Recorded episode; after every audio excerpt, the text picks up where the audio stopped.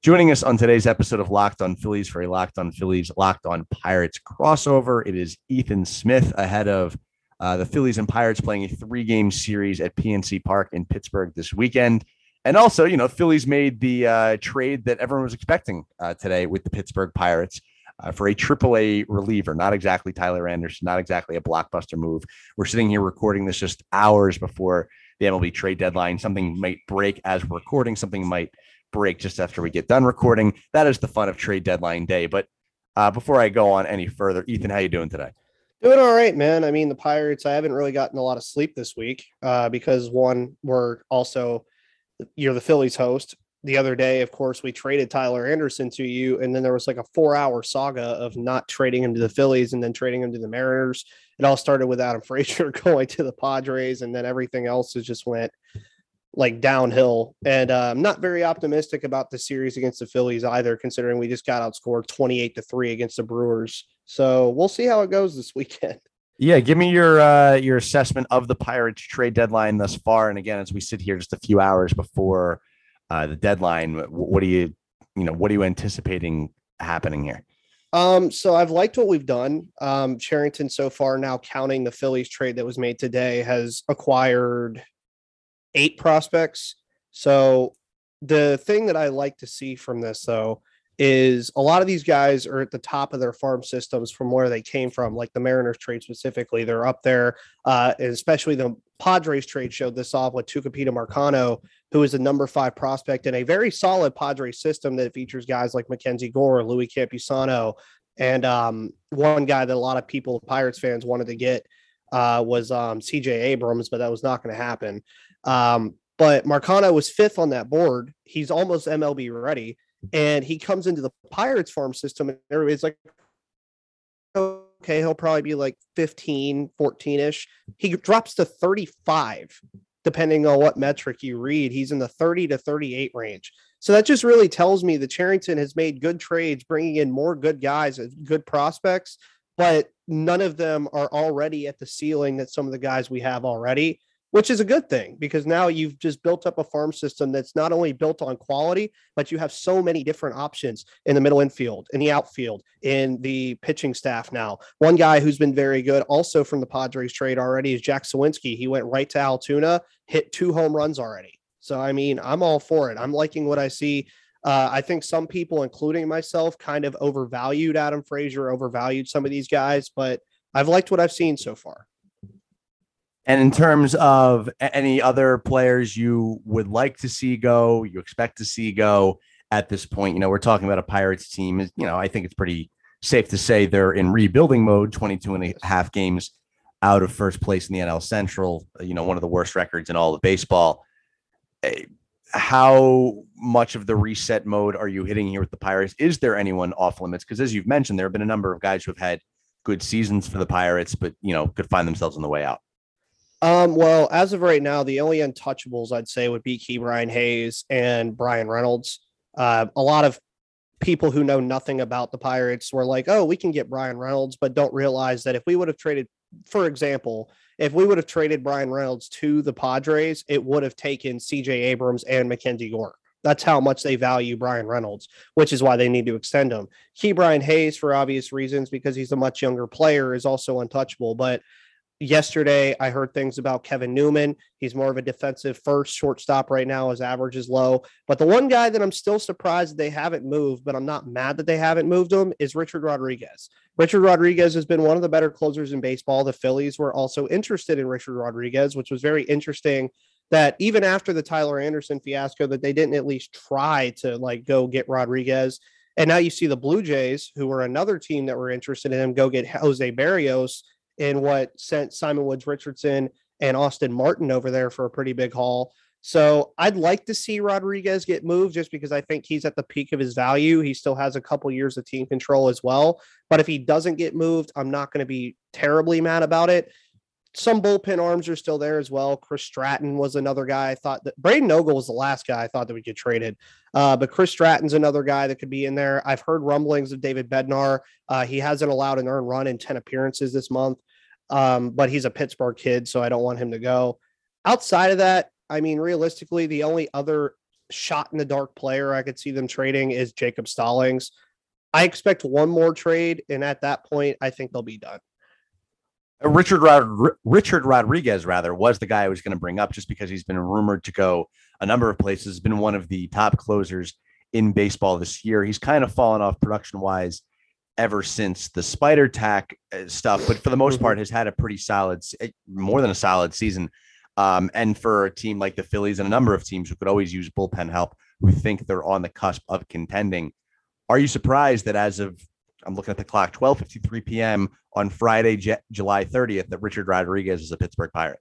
Yes, actually, I thought the three guys that I definitely thought that were going to be moved were going to be Rich Rod, Adam Frazier, and Tyler Anderson.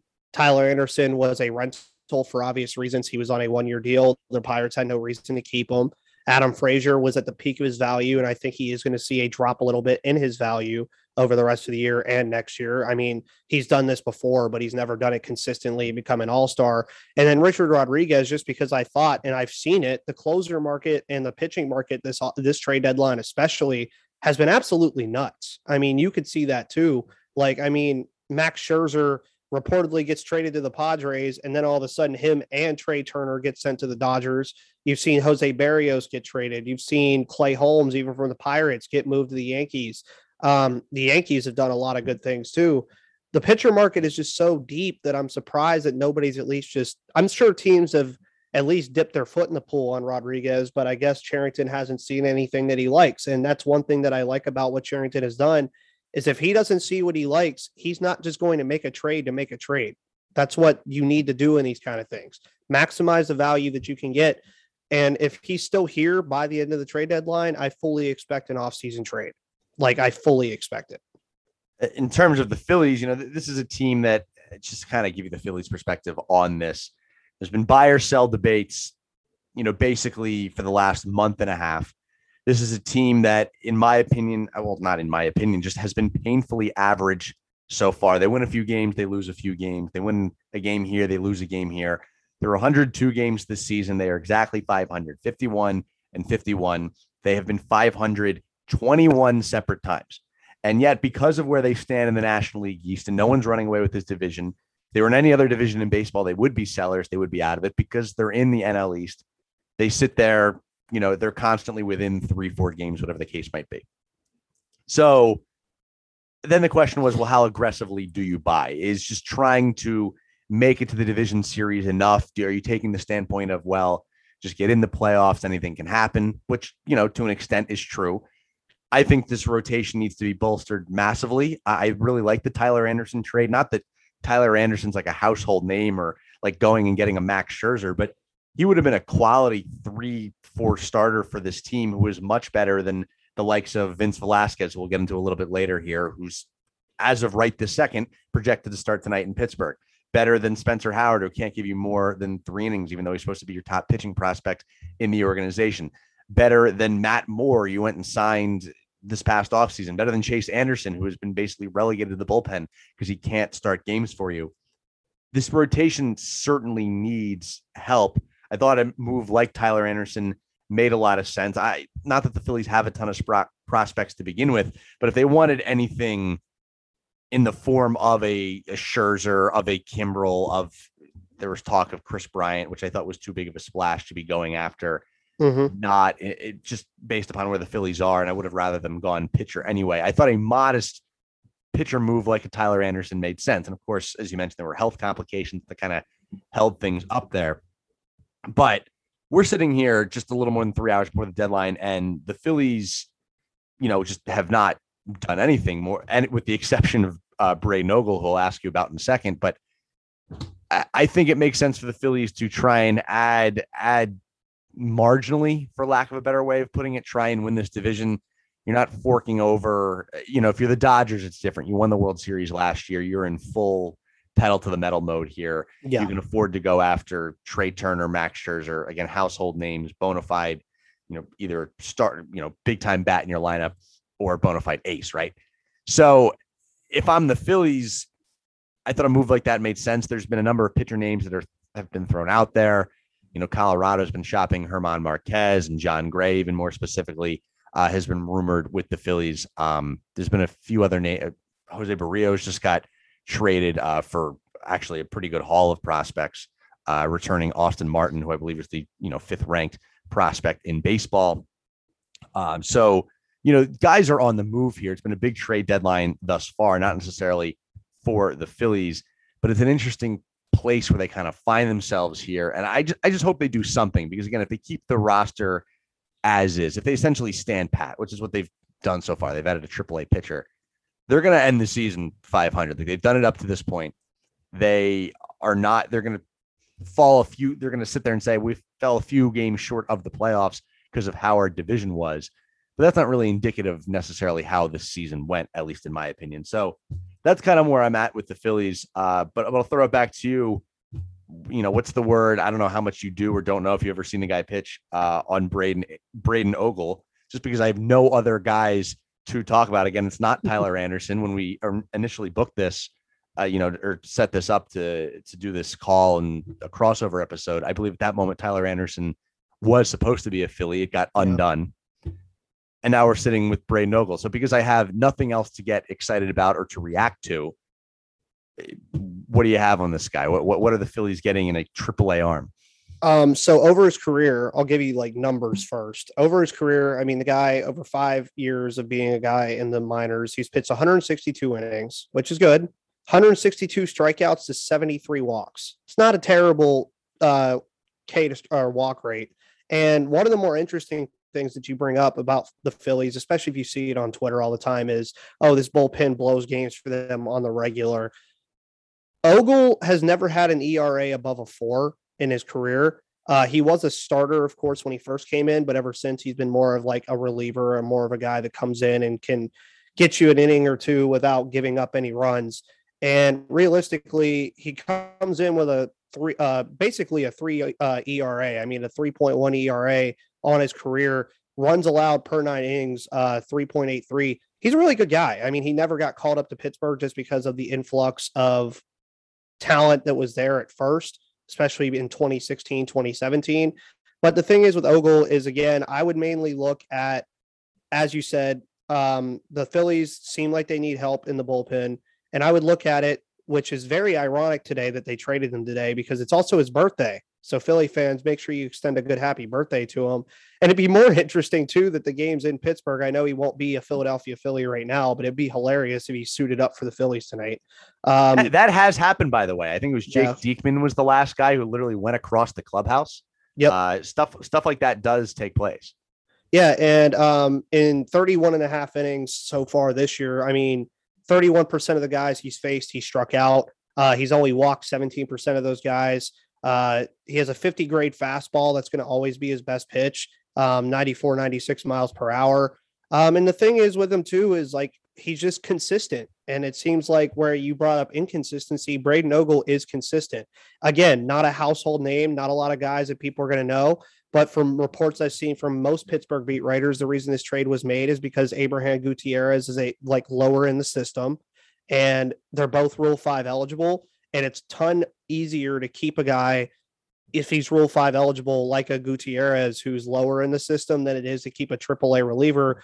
But I would fully expect if the Phillies made this trade, they would keep him, and they should keep him because he could be a help in that bullpen that really just needs a influx of consistency. And going into the series, which we'll get into later, I mean, if the Phillies can win three games here in the series, which they in all terms should, um, that'd be huge for them. I mean, it really would be. And but I like this trade for both teams. We already liked Gutierrez. Obviously, he was a part of the Anderson deal. Now we get him a different way. So for for Phillies fans, I wouldn't get like bounce off the walls happy about Braden Ogle, but he's somebody that you can look to to bring you like one or two consistent innings after a starter comes out. Yeah, just in terms of the series at PNC Park this weekend, uh, first of all, the Phillies just have not been a good road team for a while here. They generally st- struggle away from Citizens Bank Park, as I mentioned, painfully average this entire season as we sit here on July 30th, 51 and 51. Seems like they win a game, lose a game, win two, lose two. No, no matter how you slice it up, they're going to win just as much as they lose. And a lot of the losses are painful, and a lot of the wins are they had two huge comeback wins against the Nationals just to stay at 500 here this week, both on walk-off home runs. This is a team that often plays down to its competition. So you're right. You know, the Phillies should win three. Somehow they won't. Hopefully they can at least win two of three from the Pirates uh, this weekend. Give me an inside look. You know, what's keeping you, you know, besides hosting Locked on Pirates and just being, you know, a baseball diehard at heart? What is, uh, you know, what's keeping you coming back to watch this Pirates team day in and day out, even before the trade deadline? Like, obviously, they're not having a good season.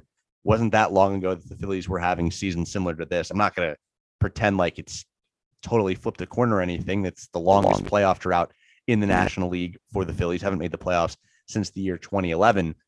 But there have been some seasons that you're just not even close. You're 20 games out by the turn of August. The dog days of summer, the ballpark's more than, you know, three quarters empty. And there's a lot of AAA guys you haven't heard of. What has kept you watching up to this point? What's what's had your attention up to this point? And over the last two months of the season, I mean, are we going to see a AAA lineup here this weekend, or you know, what, what's kind of give, give me the season summary for the Pirates? Um, so obviously the Ke'Bryan Hayes injury earlier in the year was kind of unfortunate, but he's obviously back now. He has been kind of in a slump lately. The up and in fastballs have kind of been hurting him, but I'm looking for him now with Adam Frazier getting traded and some of these guys leaving to take a leadership role. I know he's very young, but that's what they want to see in him. They want to see him take a leadership role. Um, I'm happy Bryan Reynolds bounced back from what was an abysmal 2020. I've thrown every stat I've seen in 2020 out the door in terms of any player that I watched last year.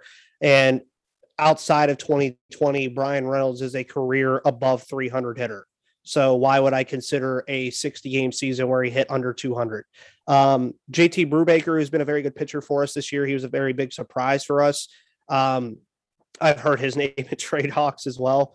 Uh, as far as like what I'm looking for over the next two months, I mean, realistically, it's not really about obviously record at this point. You've already you're already out of the playoff picture. That's not even a question. Um, individual performances. I mean, it's nice to see a guy like Rodolfo Castro. I believe his streak ended last night, but his first five hits in the majors were all home runs. He's the first player since 1901 to ever do that. So that was nice to see. Uh, John Nogowski has been a very big surprise. He was very fun. He was a waiver pickup from the Cardinals with the Colin Moran injury. More importantly, we have some guys coming back from injuries, though. Steven Brault, he's in a rehab assignment right now. I'm excited to see what he can bring again. He'll basically be the left hand pitcher replacement for Anderson. He's been very decent over his career. Mitch Keller, who we optioned to AAA, is now coming back. I want to see if he learned anything down there or if he's just becoming a lost cause. If you remember, Mitch Keller was a top prospect in baseball not even a couple years ago, uh, but he's never been able to find it. Um, who replaces Adam Frazier? I like Castro as the replacement, but if we bring up Marcano, that'd be nice to see him play. Um, ben Gamel, I'd like to see him finish the season off pretty well, maybe come into next year as an outfielder to give some of these young guys some time.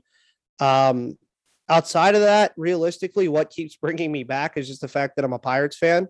I know that's like kind of like the boring answer, but uh, what keeps bringing me back is individual performances. I mean, if JT Brubaker goes out there or Wil Crowe, like you said, who starts tonight, goes out there, pitches six good innings, nice to see. Maybe it leads to something better.